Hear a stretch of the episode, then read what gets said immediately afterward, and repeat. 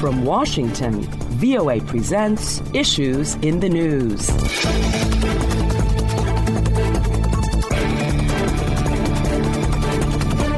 Hello and welcome to Issues in the News. I'm Kim Lewis, and joining me on the panel this week are VOA Senior Diplomatic Correspondent Cindy Sain and VOA Executive Producer Steve Reddish. Welcome, Cindy and Steve. Thank you, Kim. Glad to be here. Well, here are the issues. Ukraine's President Volodymyr Zelensky said he is convinced that the missile that landed in Poland and killed two people was not Ukrainian. Poland and NATO have both said the missile was likely caused by a Ukrainian air defense missile, although Poland's prime minister said it is possible the incident was the result of a provocation from the Russian side. President Biden indicated the missile did not seem to be from a Russian attack in comments to reporters from the Group of 20 summit in Indonesia on Wednesday. He also said there would be an investigation. Here in the U.S., former President Donald Trump announced his candidacy for president in the 2024 elections, despite midterm turmoil. Former Vice President Mike Pence said that Republicans have better choices for president than Trump. House Republicans are celebrating their majority in the House of Representatives after the midterm elections, though they did not get the red wave on election night as they predicted. Democrats held the Senate with narrow but decisive wins in Nevada and Arizona. The results of Georgia's runoff election between incumbent Senator Raphael Warnock and Republican Herschel Walker will determine whether Democrats have a one-seat cushion in the Senate. A small but vocal group of election deniers rallied outside Arizona state capitol to protest Kari Lake's loss in the gubernatorial race against Democratic candidate Katie Hobbs. Those are the issues, and let's get started. Well, Cindy, a flurry of urgent and high-level diplomatic talks have been taking place among NATO members as more details emerge following a missile that struck Polish territory. What is the latest on this incident? Well, you're right, Kim. That explosion in Poland, where two people were killed, did trigger a storm of diplomatic and military consultations. NATO held an emergency session, and it also really triggered fears of a possible wider war between NATO and Russia, with Poland, of course, being a member of NATO and with all the members of NATO being obligated to defend one of their members under Article 5 in case of an attack. U.S. officials were very cautious from the beginning, saying, let's not get ahead of things. Let's wait and see what the facts are. And President Joe Biden is disputing Ukrainian President Zelensky's comment that the missile was not of Ukrainian origin, saying that's not what the evidence shows so far. And U.S. officials are saying there is a joint investigation led by the U.S. and Poland, and they will get to the bottom of it and, see exactly what happened. Ukraine wants to be a part of this investigation,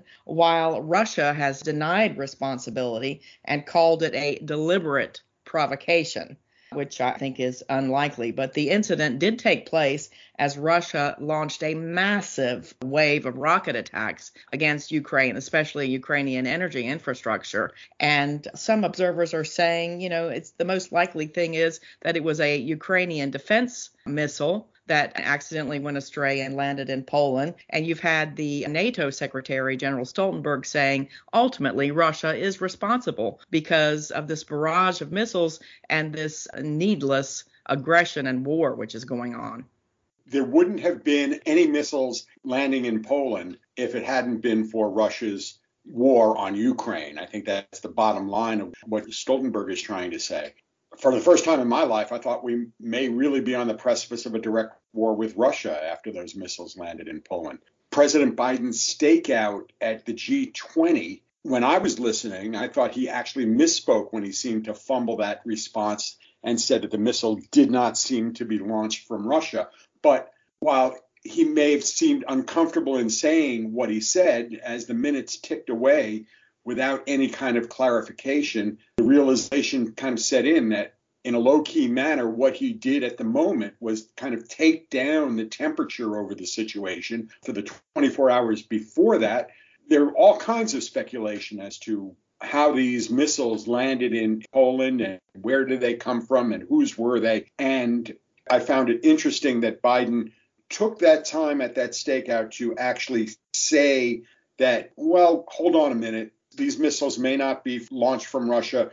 Unlikely that they are. Let's hold off a little bit. I found that kind of taking a lot of the edge off of that story. I also found it interesting that the Biden administration had to clarify comments a few days ago from the chairman of the Joint Chiefs of Staff, General Mark Milley, who praised Ukraine for what he said was success after success after success, and noted that Russia's military was, quote, hurting really bad. And Milley said that there could be a political solution, a negotiated solution, because Ukraine is in a position of strength. But any hint that the U.S. is pushing for a negotiated settlement raises alarm bells in Ukraine and for Ukrainian supporters that the U.S. may be losing its backbone for supporting Ukraine's military pushback against Russia and their goals of expelling Russian soldiers and Russian occupiers from its turf. So even though that it seems like winter is setting in and perhaps the fighting on the ground may be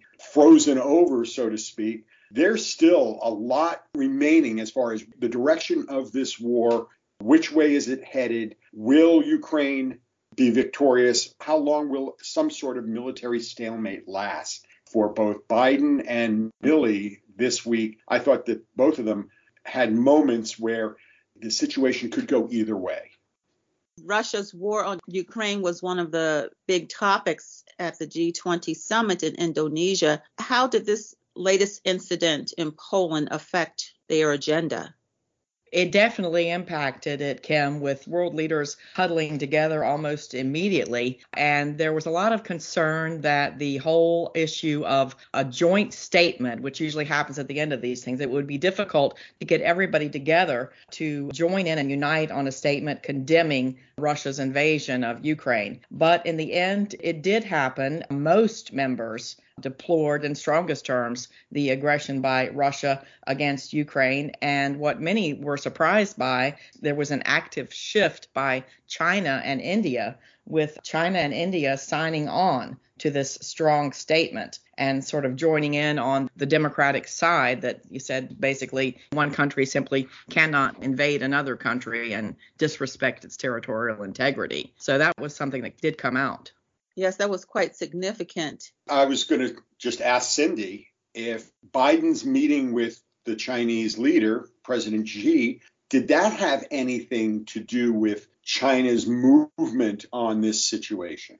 Yeah, I think that's a very insightful question, Steve, and I think it may well have done, because to be honest, it surprised me a bit too. You know, I thought maybe they would just say, oh, you know, we're not going to get involved or whatever, but it could have been a combination of that and then the significant Ukrainian victory in Kherson, maybe with China thinking we don't want to get on the loser's side in this. But yeah, I think that's a good observation there. Well, we'll move on to our next topic. Here in the U.S., former President Donald Trump announced his candidacy for president in 2024. Reaction has been mixed across the political spectrum. And given the number of lawsuits and the January 6 hearings, is it likely that the former president would be able to stay in the race? Well, so many Republicans begged the ex-president to hold off his announcement because there were so many indications from the midterm election results that Donald Trump's campaign of complaint and denial that he lost the 2020 election, that it turned off so many voters. Republican leaders saw that the country, especially those independent voters, those voters who are not Republicans, not Democrats, they were tired of Trump and with their votes showed that they are moving on. I watched Trump's announcement, and while he didn't outright say that the 2020 election was stolen from him, so much of his speech was aimed at that grievance and other grievances. And I'm just fascinated at how many Republicans are still out there who see how Trump is weighing down the party, but cannot get to the point of repudiating him outright. While some have and have actually said it's time for the ex-president to move on and for the party to move on from him, there are still many Republican leaders, many of them who are in the House of Representatives, who still are loyal and will support the ex-president's theories and agenda that the 2020 election was stolen from him and will continue to support him. Yeah, I also watched Trump's announcement, and he seemed very subdued, as many other people also commented. It almost seemed like his heart wasn't really in it. And of course, a big part of that was the timing because, you know, he can say whatever he wants, but Republicans did not have the election that they thought they would. There was no red wave of, we called it, with red being the Republicans. The timing was not good for him. And as Kim indicated, a lot of observers think that he may have been trying to get out in front of possible indictments coming because of him trying to get the Georgia election results overturned and because of the highly classified documents that he took with him to Mar-a-Lago and refused to give back. So there's a lot of things now where people are just kind of waiting for a shoe to drop on that. Also notable was that his daughter, Ivanka, and son-in-law, Jared Kushner, were not there at the announcement, and they both played very active, very prominent roles in his administration, with Ivanka saying that she loved her father, but from now on out, she was going to concentrate on her family and on supporting him outside of politics. And we've also had a number of major Republican donors, billionaires, come out and say, you know, it's time for a new generation of leaders in the Republican Party, and also saying that Trump basically is a three-time loser because he lost in the 2020 election and then lost the control of the Senate then, and then also, you know, lost in a big way. The candidates he supported, mainly a lot of the prominent ones, lost in this election. So that's going to be another interesting thing to watch, is what the donors do. Yes, and also just to mention former Vice President Mike Pence in his book, So Help Me God, there were some excerpts in there that I read where he talked about the working relationship and the friendship that he had with Trump, how that deteriorated during the weeks after the November 2020 election. That's also another interesting point to this. Yes, it is interesting. And Pence has been very reluctant to actually say that he's breaking with Trump. What he said earlier, that the Republicans have better choices for president in 2024. Pence, no doubt, is looking at a possible run for president. He's been on a book tour.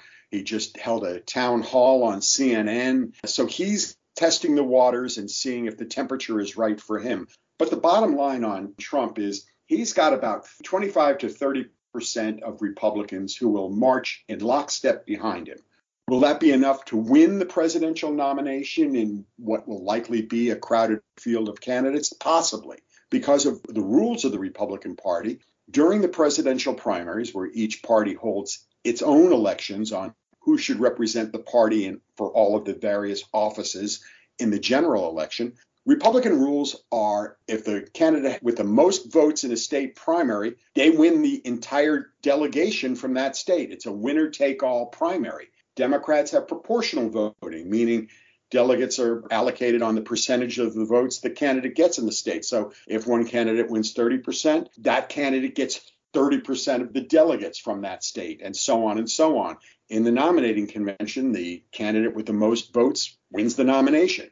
Under the winner-take-all primary rules that the Republicans have, it's possible for Trump to run the table if he can get his hardcore voters out to vote for him in the primaries. And that is what most Republicans are really afraid of and may force the party to change some of its rules. Well, we'll take a quick break, and when we return, we'll discuss more on the midterm election results. Issues in the News is coming to you from the Voice of America in Washington. If you would like to download the program, it's free on iTunes. Just click on the iTunes tab on our website at voanews.com/issues. While you're there, check out our other programs, Press Conference USA and Encounter. Also visit us on Facebook and leave a comment or two, then like us at Current Affairs with Carol Castiel. Now back to our panel via Skype. VOA Senior Diplomatic Correspondent Cindy Sain and VOA Executive Producer Steve Reddish. Well, Republicans captured control of the House despite a disappointing midterm election for them. So what does this say about the two major parties of the U.S. right now? Well, the two big reasons why Democrats did so well. One, voters rejected extremist candidates those who denied that Joe Biden won the 2020 election and said that Trump had this election stolen from him. More importantly, most of that happened in the swing states, in states like Arizona and Pennsylvania, and to an extent Wisconsin, although the Democrat for Senate lost that race, the Democrat for governor won that race. The other reason Democrats did so well, abortion. The Supreme Court's ruling in June, taking away a woman's right to get an abortion, activated women and young voters to turn out in high numbers, many of them voting for Democrats. And so we now have split party control in Congress. Republicans will have the majority in the lower chamber of the House of Representatives, while Democrats control the upper chamber, the U.S. Senate. And that means likely we're going to see a lot of investigations by the House of Representatives, the Biden administration, especially the Department of Homeland Security, Immigration and Border Control. They're going to investigate the Biden administration and Democrats' policies all the way through the next couple of years. We're going to hear a lot about the laptop of the president's son, Hunter Biden, who used to be on a board of a Ukrainian corporation. We'll also see likely if the ex-president gets indicted for the various different alleged crimes, Cindy, that you outlined earlier. If we see an indictment, likely the House of Representatives will start investigating the Justice Department and tying the Justice Department up in all kinds of hearings. So we're going to see a lot of that kind of political wrangling and finger pointing by members of the House of Representatives over the next couple of years. Right. I would agree with what Steve said, but just point out that in the House, it looks like that Republicans will have the thinnest of majorities, and that could even be a bit wobbly if, God forbid, someone passes away or is ill or decides to resign or perhaps gets indicted, or there's a host of different things that could happen where we could possibly even see the majority switch hands again. If Kevin McCarthy does become the next speaker, as he wants to do, I think it's going to be a very, very difficult job. And as Steve said, there are some extremist election deniers, quite a few actually on the House Republican side. They are going to mainly be focused on getting attention and making outrageous statements. So I think it's going to be an unwieldy and it's going to be a tough job for whoever does become the Speaker of the House. For sure. He's going to have his hands full trying to keep all of the Republicans in line. It was kind of the same thing for the last 2 years in both the House and Senate, where the Democrats had very thin margins. And the current Speaker of the House, at least until January, Nancy Pelosi, had to also wrangle her caucus and make sure that all of the Democrats that were voting in a block, and there were few, if any, defections. So, yeah, it's going to be kind of a free-for-all in the House of Representatives. Yes, and also wanted to look at this runoff race, the Senate race in Georgia that's coming up on December 6th between Senator Raphael Warnock and Republican Herschel Walker. Should Warnock win re-election, it would offer Senate Majority Leader Chuck Schumer flexibility in the moments he loses the votes of either Senator Joe Manchin or Senator Kyrsten Sinema. Who does it look like Georgia will choose? It was a close election. Warnock had a less than a 1 percentage point lead over Herschel Walker once all of the votes have been counted. But neither got over 50%, so we have this runoff in a few weeks. If you go back 2 years ago, there were actually two runoffs for Senate seats in Georgia, and the outcome was going to determine whether Democrats or Republicans held the Senate. And both Republicans lost those runoffs, giving the Democrats control of the Senate. Many pointed to the reason of, at that time, President Trump going to Georgia, campaigning, but also pushing this idea that the election was stolen from him, that you couldn't trust the vote, et cetera, et cetera. It kept a lot of Republicans at home, and as a result, the Democrats won that race. And that is why many Republicans wanted President Trump to hold on and not announce for president, because they feared that his announcement would affect and help tip the coming runoff in Georgia to the Democrats. now that the control of the Senate is pretty much set in Democratic hands, it's going to be a lift for both Republicans and Democrats in Georgia to get their people out to the polls. Democrats do have a little bit more of a reason to get out because that 51st vote is very, very important. Republicans also have reason because a 50-50 Senate, you've got, as you mentioned, Kim, conservative to moderate Democrats within the Senate caucus who might flip one or another, or at least hold up the Senate as far as what it wants to do. And as Steve said, I think it will be interesting to see if former President Trump goes back to campaign for Walker and if Walker will want him to. And I had the opportunity to go to Atlanta a couple of weeks before the election and to go to a big rally on the Democratic side where former President Obama came to support Reverend Warnock. 7,000 people there and waiting in a long line to get in. And I asked the ladies standing behind me, what brings you out? And they said, Barack Obama brings us out. So the former president is very, very popular among Georgia Democrats, and interesting to see whether he comes back out to try to get the vote out for Senator Warnock. Very interesting. And over to Arizona, where there was a small group of election deniers outside of Arizona state capitol to protest Kari Lake's loss in the gubernatorial race against Democratic candidate Katie Hobbs. So do you see Kari Lake mounting a legal challenge to the results, or will she concede to Hobbs? I have no doubt that she'll lodge and file some sort of legal challenge to the vote once it's all finished and before it's certified. That said, if you look at some of the exit polls in Arizona, where ex-President Trump really tried to pound, the stolen election idea back in 2020, if you look at the exit polls, about 3/4 of the voters in Arizona said President Biden won the 2020 election fair and square. If Kari Lake continues to press that, she's going against the tide of the people and how they view election fraud in the state of Arizona.